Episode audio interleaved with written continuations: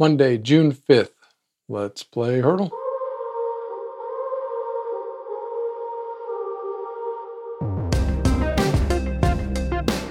Today's song is Batdance by Prince.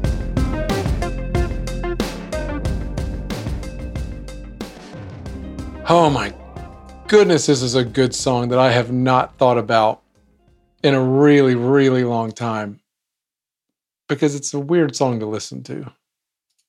Man, this that's my childhood right there. 1989, I guess. I was 10. The first Batman movie.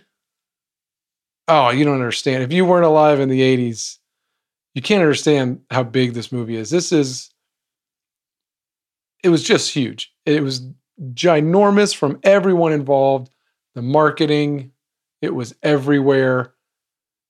The like uh, merchandising was everywhere. Everyone was wearing Batman shirts, Batman stickers, the Joker shirts.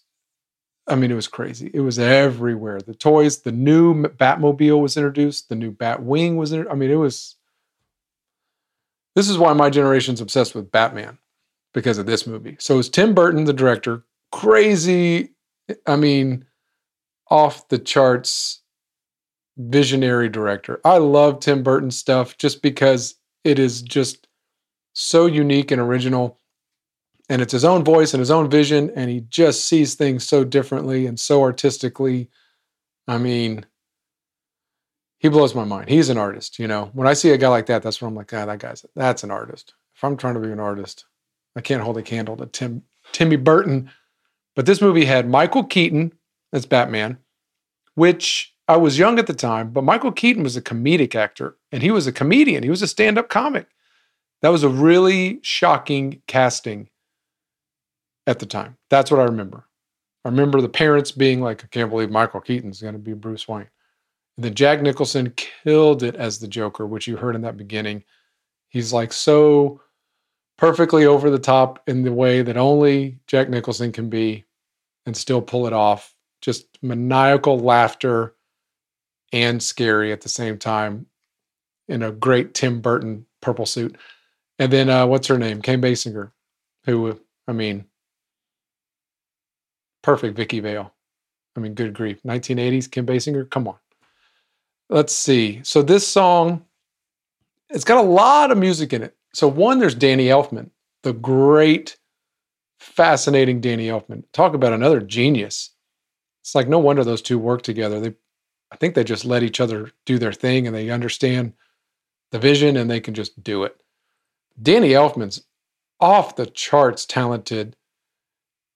And we got to talk about him for one second because he's 70 years old right now.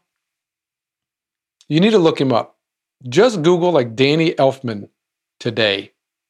He's ripped and covered in tattoos. He does not look 70. He's in better shape than I'll ever be 70.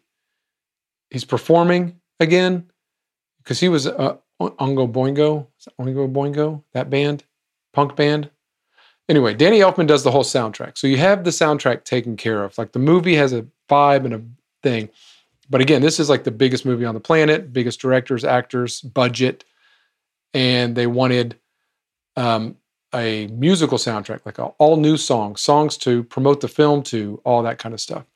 And Tim Burton was using Prince. So in one of the rough cuts, he had used 1999 and some other song by Prince that were already being used in the rough cuts. He said the colors and the purple everywhere with the Joker. He was just like, man, we we always wanted Prince. So the thing I read about the meeting with Prince is they bring in Prince, and you would think that's another. We got Tim Burton and you got Danny Elfman, and then you got Prince. Those are three guys that really see things their own way and do their own thing. But Prince said he really picked up on the vibe that Tim Burton was under tremendous stress to make this movie and pressure for it to be good and all these things that he told Tim Burton, You tell me what you need and I'll do it. I'll do whatever you want. However many songs you want, whatever you need, consider it done. Because Prince is a very, very prolific songwriter. They say the problem with Prince is he'll record an album, and by the time he sends it to the record studio to put it out, this is back in the 80s and the old days, he would already record like 20 more songs by the time it came out. And now he was tired of those old songs. And when he went on the road, he wanted to play the new songs. Like he was just always writing and doing stuff. Prince hadn't had a hit for a few years too. So this was an opportunity for Prince to be like kind of thrown back onto the top 10 and spotlight and tour and all that kind of stuff. So he was interested as well. Tim Burton responds to him by saying, Hey man, just watch the movie and wherever you think you can make a song fit, write a song for it and then just give them to me. I totally trust you. So he did. So you got Prince writing all this music and he a whole soundtrack. So you have two soundtracks to this movie, the Danny Elfman one and the Prince stuff. Um, the weirdest part about this song, as we can finally get to this song, was Prince wrote a theme um, called Dance with the Devil, which is from the famous line that when Bruce Wayne's parents died, he ever danced with the devil in the pale moonlight, which scared every 10 year old. So it was Dance with the Devil. And that was the theme. So it wasn't going to be used in the movie, but it was going to be like used to promote the film and probably over the credits and all that kind of stuff. Well, at the last second, Prince is the one who said, I think that song is super dark, which Dance with the Devil sounds dark. He was like, I just don't think it's what we want. Like, this is not this crazy clowns, Tim Burton, high energy, a lot of color vibe. And the Dance with the Devil is not that song. So at the last minute, he made this thing Batdance. Now, this is late 80s. Prince is obsessed with synth- synthesizers and drum machines. In fact, the inventor, something Linn of the Linn drum machine, L I N N, said that he's never heard anyone use it better than Prince. So Prince was into samples and drum machines and synthesizers. And so he, and I, would still love to, I, I, I would love to hear someone break this song down piece by piece because it obviously has dialogue to the movie. It has Prince singing and Prince playing new stuff. It has clips and samples from most of the other songs that Prince made for the movie, some on the soundtrack and some that didn't make the soundtrack. It's just the weirdest thing you've ever heard. It has heavy guitars, it has funk to it, and like jazzy parts. And it just, the dynamics are just like, I mean, I know there's a lot of cocaine going on in the 80s. This screams cocaine to me because you're just like, what is happening in this song? No idea is a bad idea. Let's do it all. Let's go fast. Let's go slow. Let's go heavy. Let's go soft. You know what I mean? It was just like, yeah, yeah, yeah, man. That sounds so good. I don't know. And it feels like it was rushed. However, it went number one. We loved it. So I can't explain it.